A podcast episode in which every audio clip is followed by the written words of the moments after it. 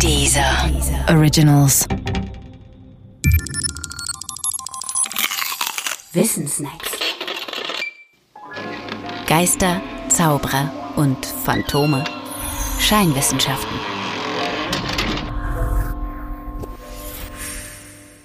Hellsehen.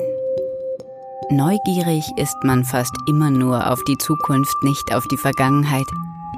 Aus diesem Grund haben sich Menschen schon immer für die Frage interessiert, ob und wie man die Zukunft vorhersagen kann. Und sie wurden fündig. Manchmal gelingt das nämlich recht gut, etwa beim Wetter. Manchmal aber auch weniger gut, etwa bei Erdbeben. Prognosen wie die beim Wetter basieren auf mathematischen Modellen. In denen sind die Wirkungszusammenhänge der einzelnen Klimafaktoren abgebildet. Auch die geografische Lage und die Daten vergangener ähnlicher Wetterlagen spielen eine Rolle.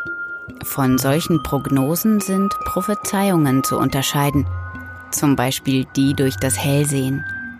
Eine Hellseherin macht zwar auch Vorhersagen, genau wie die Wettervorhersage, aber ihre Vorhersage basiert auf einer ihr eigenen mentalen und übersinnlichen Wahrnehmung.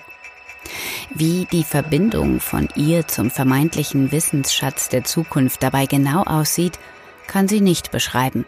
Sie weiß nur, dass ihr Wissenskanal nicht mit den Wissenschaften erklärt werden kann und deshalb auch nicht über die üblichen Sinne erfolgt. Die Hellseherin hat einfach einen Sinn mehr als die Menschen um sie herum. Einen sechsten Sinn, wie es früher hieß. Sie verfügt über eine außersinnliche Wahrnehmung. Echte Hellseher bestehen oft darauf, dass sie keine Wahrsager seien.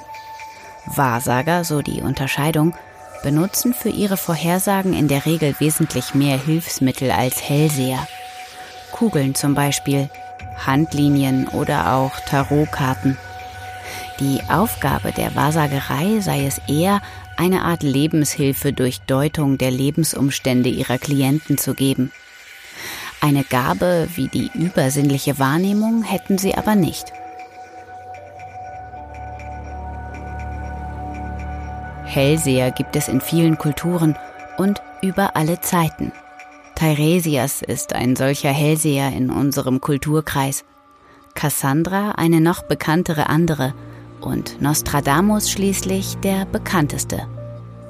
Aber nicht nur die Zukunft ist den Hellsehern zugänglich. Es gibt auch ein räumliches Hellsehen, also ein vermeintliches Wissen über eine Gegend, in der man noch nie war. Und es gibt ein Hellsehen der Vergangenheit, also ein vermeintliches Wissen über Geschehnisse in der Vergangenheit, von denen der Betreffende selbst vorher nichts gewusst hat. Wie auch immer, die Wissenschaft hält vom Hellsehen seit ungefähr 200 Jahren nichts mehr. Es fehlt nämlich eine überzeugende Antwort auf mindestens diese Fragen. Wie kann etwas auf einen wie auch immer gearteten Sinn eines Menschen einwirken und zugleich auf kein einziges physikalisches Messgerät? Und sind nicht alle überhaupt möglichen Sinne eines Menschen zugleich auch immer physikalische Messgeräte?